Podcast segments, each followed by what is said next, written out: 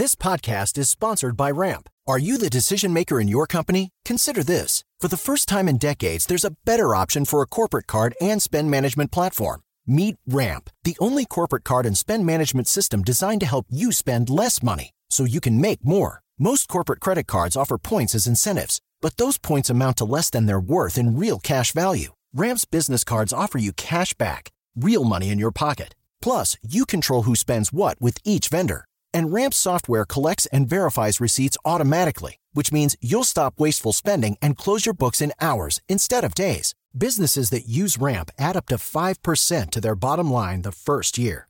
If you're a decision maker, adding Ramp could be one of the best decisions you've ever made. And now get $250 when you join Ramp for free. Just go to ramp.com slash easy. Ramp.com slash easy. R-A-M-P.com slash easy. Cards issued by Sutton Bank and Celtic Bank members FDIC terms and conditions apply. It's brand new, season two. I'm Marissa Thalberg. And I'm Stephen Wolf Bedata, and we're excited to be back having bigger, bolder, and always real conversations. Straight from the C suite front lines of marketing, media, and more. We have great friends joining from people you may know, like Wilmer Valderrama and Bobby Berk. And people you'll want to know. So grab a coffee or, hey, even an Aperol Spritz and come join us on America's number one podcast network, iHeart. Listen to brand new on the iHeart Radio app, Apple Podcasts, or wherever you get your podcasts. Hey, everybody, welcome to Across Generations, where the voices of Black women unite. I'm your host, Tiffany Cross. Tiffany Cross. Join me and be a part of sisterhood, friendship, wisdom, and laughter. We gather a seasoned elder, myself as the middle generation, and a vibrant young soul for engaging intergenerational conversations, prepare to engage or hear perspectives that literally no one else has had. Listen to Across Generations podcast on the iHeartRadio app, Apple Podcasts, or wherever you get your podcasts. Thanks to MasterCard for sponsoring this episode. Head to mastercard.com backslash small biz to learn how they're amplifying and supporting Black women entrepreneurs. You know, know what you're getting into. Make sure it's a reputable school. That it's not one of these, you know, fly by night, uh, for profit schools that's just out to mm-hmm. gouge you. Try to get the best interest rate that you can. Understand how much you're borrowing. Borrow just what you need.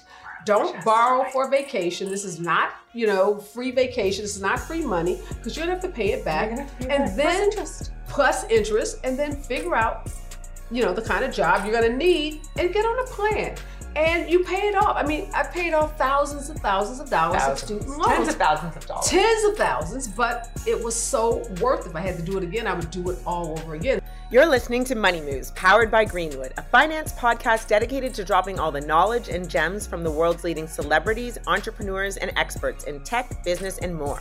I'm your host, angel investor, technology enthusiast, and media personality Tanya Sam. Each week, we talk with guests who are making significant strides in their fields and learn how they are making their money move. If you're someone who's looking to make your money move, you're in the right place. So open up your notes app and lock us in because this podcast will give you the keys to the kingdom of financial stability, wealth, and abundance you so rightly deserve. Before we start the episode, I'd like to remind you to check us out at gogreenwood.com and follow us on social media at Greenwood and me on all things social at It's Tanya Time to stay locked in to new episodes. Hey, money movers, welcome back. Today we continue our conversation with California super lawyer and best selling author Areva Martin. I have a question for you because this is something I've always wondered.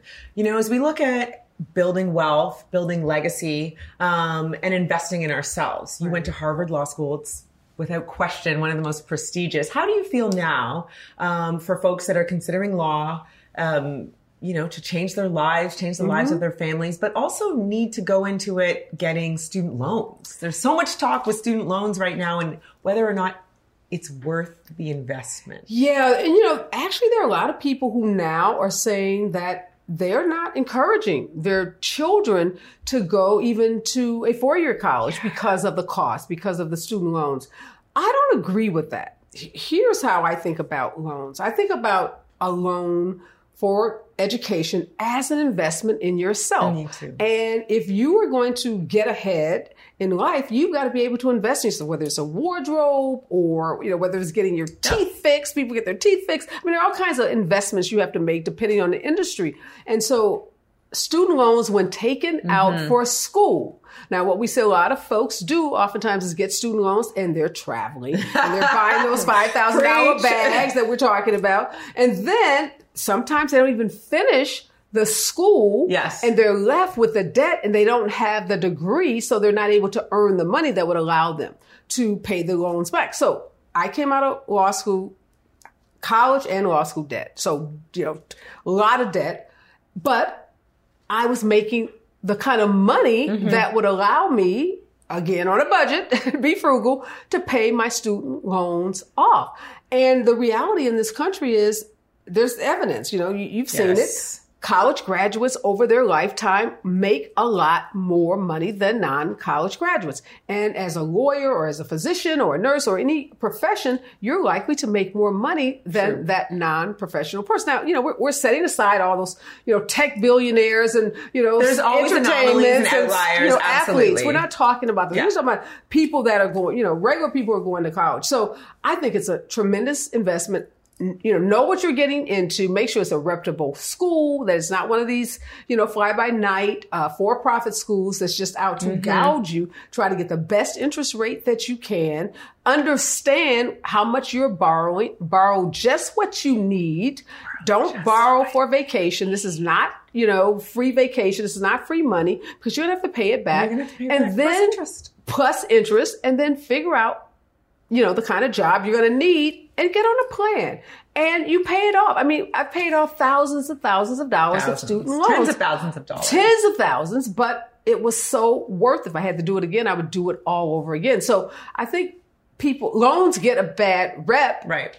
But the reality is if you're poor, even if you're middle class, unfortunately, the cost of education in this country is what it is. I wish it were free. Right. I wish these colleges, you know, they have billions of dollars in endowments you know, would make college more affordable. And some are starting to, like USC, University of Southern California, uh, families that make over 80,000 under 80,000, uh, they offer tuition free for those kids. I know oh, Yale and Harvard, all of the like top schools okay. in the US are starting to make tuition free programs available to middle class and low income kids. So there, there are opportunities to go to school in a lot of instances without all of the loans because there are so many great programs out there.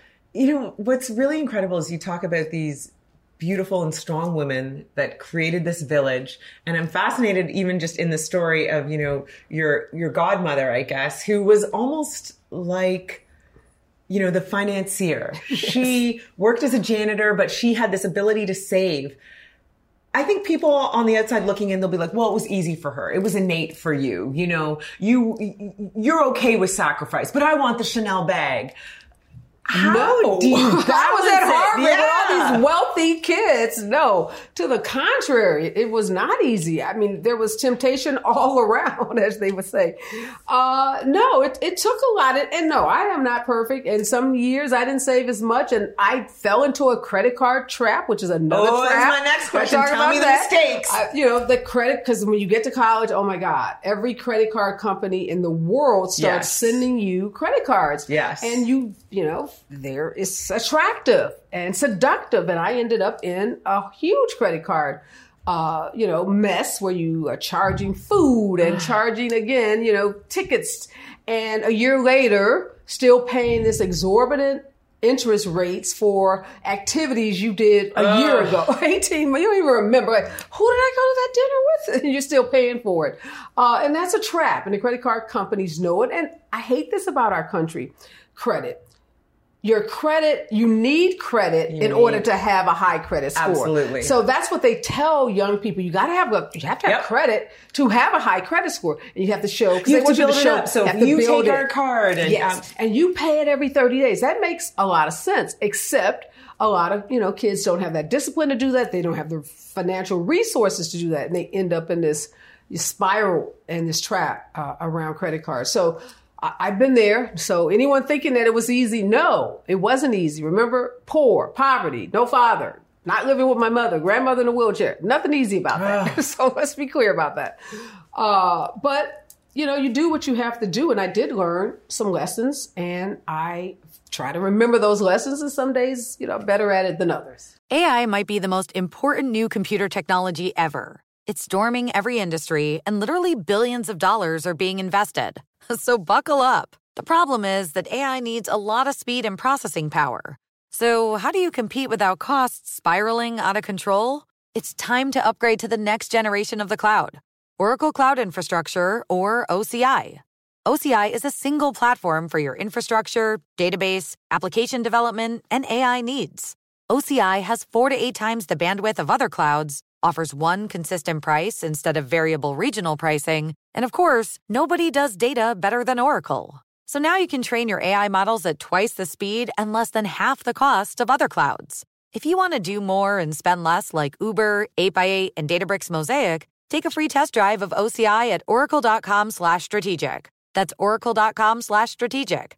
oracle.com slash strategic. This podcast is sponsored by Ramp. Are you the decision maker in your company? Consider this. For the first time in decades, there's a better option for a corporate card and spend management platform. Meet Ramp, the only corporate card and spend management system designed to help you spend less money so you can make more. Most corporate credit cards offer points as incentives, but those points amount to less than their worth in real cash value. Ramp's business cards offer you cash back, real money in your pocket. Plus, you control who spends what with each vendor. And Ramp software collects and verifies receipts automatically, which means you'll stop wasteful spending and close your books in hours instead of days. Businesses that use Ramp add up to 5% to their bottom line the first year. If you're a decision maker, adding Ramp could be one of the best decisions you've ever made. And now get $250 when you join Ramp for free. Just go to ramp.com slash easy. Ramp.com slash easy. R-A-M-P dot com slash easy. Cards issued by Sutton Bank and Celtic Bank members FDIC terms and conditions apply. started talking about this incident. Drugs and uh, officials cover up. you couldn't believe it.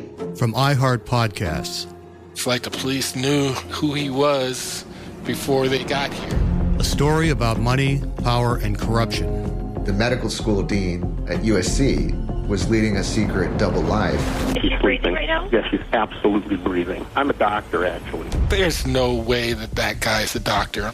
I'm Paul Pringle, and I'm an investigative reporter for the LA Times. This is the story of an investigation that starts in a hotel room in Pasadena, California, and reaches all the way to the top of two of the most powerful institutions in the city of Los Angeles. When people fall in line, they fall in line. Looking back, I realized, oh, everyone knew. This is Fallen Angels, the story of California corruption. We're always going to have predators. It's the good people who stand by and do nothing that allow them to flourish. Listen to Fallen Angels, a story of California corruption on the iHeartRadio app, Apple Podcast, or wherever you get your podcasts. Well, you also wrote an incredible book called Awakening Ladies, Leadership, and the Lies We've yes. Been Told. Yes. Um, tell me what it was like to sit down and put all this into a book as an author, and what was really the impetus for you to write it down and pen a book? Yeah, the impetus was the conversation that we were having in this country around race mm. and systemic racism. And as we're having the conversation as a civil rights lawyer, I was really engaged in that conversation and really you know, excited to see for the you know in this era that people were willing to acknowledge and explore systemic racism. But you know, I'm saying okay, but there's another piece of this too. And as a woman and as a woman of color, I experienced not only racism, a great deal of sexism. And uh, you know, there are only five percent of the lawyers in this country are African American. Five percent. Five percent five very white male dominated profession even though now there you'll find probably equal numbers of women and men in law school so mm-hmm. you know you'll start to see more women but not necessarily more black women mm-hmm. uh, so when i started my practice I was always mistaken for the court reporter or yep. the paralegal, paralegal, or the secretary yep. or, you know, anybody other than the lawyer. So, yeah. and it was always in my mind, is it the race or is it the sex? And it was probably both, you know, oftentimes it was both. So I wanted to also have an honest conversation, not just about race. Race is very important to me, but also about sex and gender. And one of the hardest things in this book that I had to do, because one of the lies that I had to confront was the work ethic that the the the lie, and I call it a lie, and I just, I'm saying it in a loving way. Okay. that my godmother and grandmother instilled in me about Mm. work because they suggested to me that if I just worked hard, that I would get ahead. You know, and they too had bought into, you know, America as Yeah. a meritocracy. So Yeah. I don't, you know, they, they taught me what they knew, but I know better, and I, you know, so when you know better, you do better. And we're not a meritocracy. And sometimes it doesn't matter how hard you work. You as a woman still may not Yes. get on that job the Yes. same salary, the same promotion opportunities, the same benefits as that male. You may not get the same clients. You may not get the same projects. And that has nothing to do with your work. So here I am. I, you literally cannot outwork me. I mean, literally, I'm like the hardest working person. That's what I was taught to do. And as I got to be an adult and, you know, started to realize, you know what? In some environments, it doesn't matter, doesn't matter. how hard I work because it's not about me. It's about the system. Yes. And the system is set up to advance certain people, and those people don't look like me. So I had to confront that. And for me, in some ways, it was like challenging the women that loved me and raised me. So that was a that was emotional for me. That's a big one. Because I've lived my life Yes. being this hard worker. If I work hard, I'll get to where I. You, that's a big one. Yeah. And you know, especially in law, I have a lot of friends that are Black women who have, are lawyers. And what was fascinating to me is a lot of them aren't practicing anymore. And again, this it comes back to whether or not it was gender or the fact that they're Black women in law. They're Yes. just it's hard. It's very difficult. It is And- very disheartening and it's very hard. Yes. And you know, there's so many of us that have these conversations. They're like, you want to go to work and work hard, but it's it can be just a beat down. Yes, and if you look in the legal profession, the number of judges, you know, it's always the conversation Yeah. about the lack of black women uh, in federal judgeships. You look across the largest corporate law firms uh, in this country, firms where lawyers are making two, three, four, five million dollars Mhm. a year in salaries. They're not, I mean, it's a handful. Like I can count them on two hands, the number of black women that are in those positions. So women often go into those jobs and they get churned out. you know, the system just churns them out. So uh, that confronting that lie was very difficult uh, for me. But I I wanted to have conversations like this about women and the things that we think uh, we've been taught uh, are the issues when really it's not us because we can't work any harder. And you've seen this uh, statistic that women, particularly black women, we're amongst the most educated, Educated, absolutely. demographic in this country. Yes. So why doesn't that translate? Why aren't there, you know, just hordes of black women in the C-suites in big corporations? Since we're supposed to be a, you know, systemic, right? But there's supposed to be this Yes. connection, right? A dotted line between higher education, get your law degree, get your MBA, get a PhD, and that should open up opportunities. Now, of course, it does, but there are still barriers once you get to a certain place, which is why, you know, on a good year, we might have two black Right. women as CEOs, and most years we have Right. zero. Right. And, you know, Rosalind Brewer Oh. just, just was uh, asked nicely To to, leave down, Walgreens. so with zero, I think. As with any given year is Yeah. more often than not, Mhm. it's zero. She was only there two years. Yeah. I mean, so that was a really brief stint for her. Uh, so that's what the book. I, I wrote Oh, we still book. have Thasunda. Thasunda's still at TIAA. I was trying to think of Oh, one other. Yes, there's one. One other because I was like, wait, are we down to Yeah, none? We lost fifty percent with Yeah, Rosalind. Fifty percent. Yes. So what? You know, I want to at least. Sometimes there aren't. There's always encouraging words. Yes. But is there?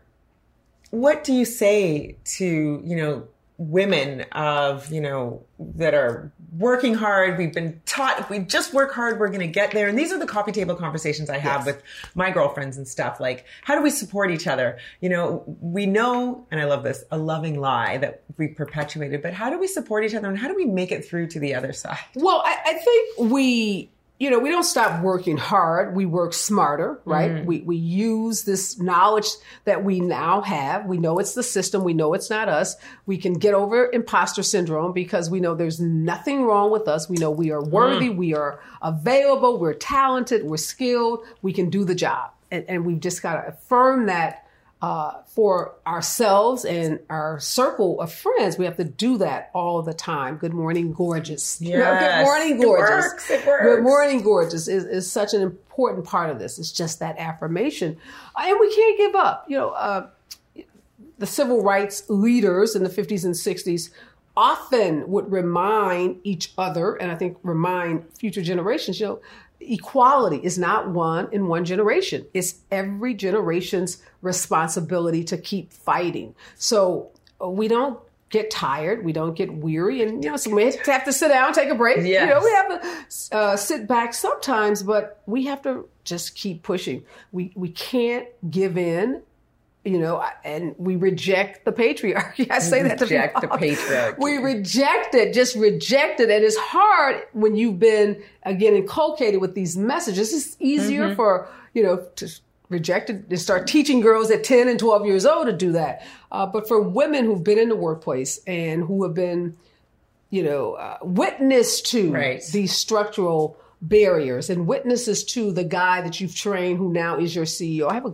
good friend, she's a white woman, went to Stanford, she has an MBA from Stanford. And she tells me to this day, she was like the smartest, had the best grades, would tutor, helped all these guys, these white guys. They're all CFOs, CEOs, and she has struggled because she took time off. She had kids, and she has a, a son. Uh, both her sons have some disabilities, one with autism, and her husband was a lawyer, but she, Stanford MBA, became the main advocate, that household and caregiver of the family. household. Mhm. And then she's trying to get back into the workplace. She's looking at these guys, these guys that she tutored, who are now at the heads of these companies, and she's struggling to get back into the workplace. And and that is just such a common story. And when I wrote the book, I interviewed her and I interviewed so many women like that who were either in a position and found themselves out of a position, either forced out of a job, uh, left because it was you know such a toxic environment, or in her case, left to you know be the primary caretaker for her two sons. This so it's there's a company in Atlanta. It's called Mom Corps, and it was started for this exact reason because there are so many women who are highly educated. Yes, I mean just the top echelon, right? And they have kids. They take a break. They're managing a family, and they want to go back. Yes. they might not want to go back five days a week, forty hours. But let me tell you, women. Even at 15 hours, you know that what we give to our jobs, what we give to our roles surpasses a 40 hour work week. And they started this company to address that. How do you help them transition Mhm. back into the corporate workplace, maybe part time, maybe this, knowing that this, and even that company, they were a sourcing and, um, staffing company. Even that company with this dedicated, she had trouble raising money because people are like, I don't know. Is that really oh, feasible? Oh, are they this part- this part of the patriarchy as we're, we're talking about it, and I love using that word because it's strong, and I think it makes men go, "Oh, why Yeah, do we have to call it Oh, I that?" love it. And so I It does like have that, that it's such a bold word, Yes. and we are using it intentionally, Yes. to make people know, like we know what's up, and we are trying to break this down and Yes. having these conversations. Um, but I appreciate any other lies that you you talk about in your Yeah. I, I focus on 5 Mm-hmm. Obviously, the book would have been 2,000 pounds if I articulated every lie that we've been told as women. Uh, but I, I, I hone in on the five, the five that I think most of us have been told at some point uh, in our lives. And the second one, or it's not necessarily in this order, but one of the other ones is about looks. Right? So this is a country where the beauty industry, you know, is multi, multi billion dollar beauty industry, but yet women are often told that a couple of conflicting messages about looks. Either we're told looks don't matter and it's Mhm. what you bring to the table. Again, it's your productivity, it's your, you know, your product that you produce. That's all that matters. Just focus on that.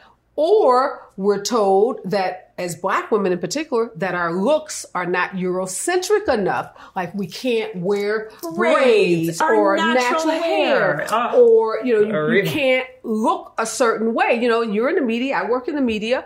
And women have to struggle with Am I going on national television with braids? Am I going uh, with a wig or a weave? And, you know, all of these things that we have to think about in terms of our looks, that is counter to the message that your looks don't matter, right? right? It's, it's your, your, hard work and work It's your ethic. hard work. It, it's your talent.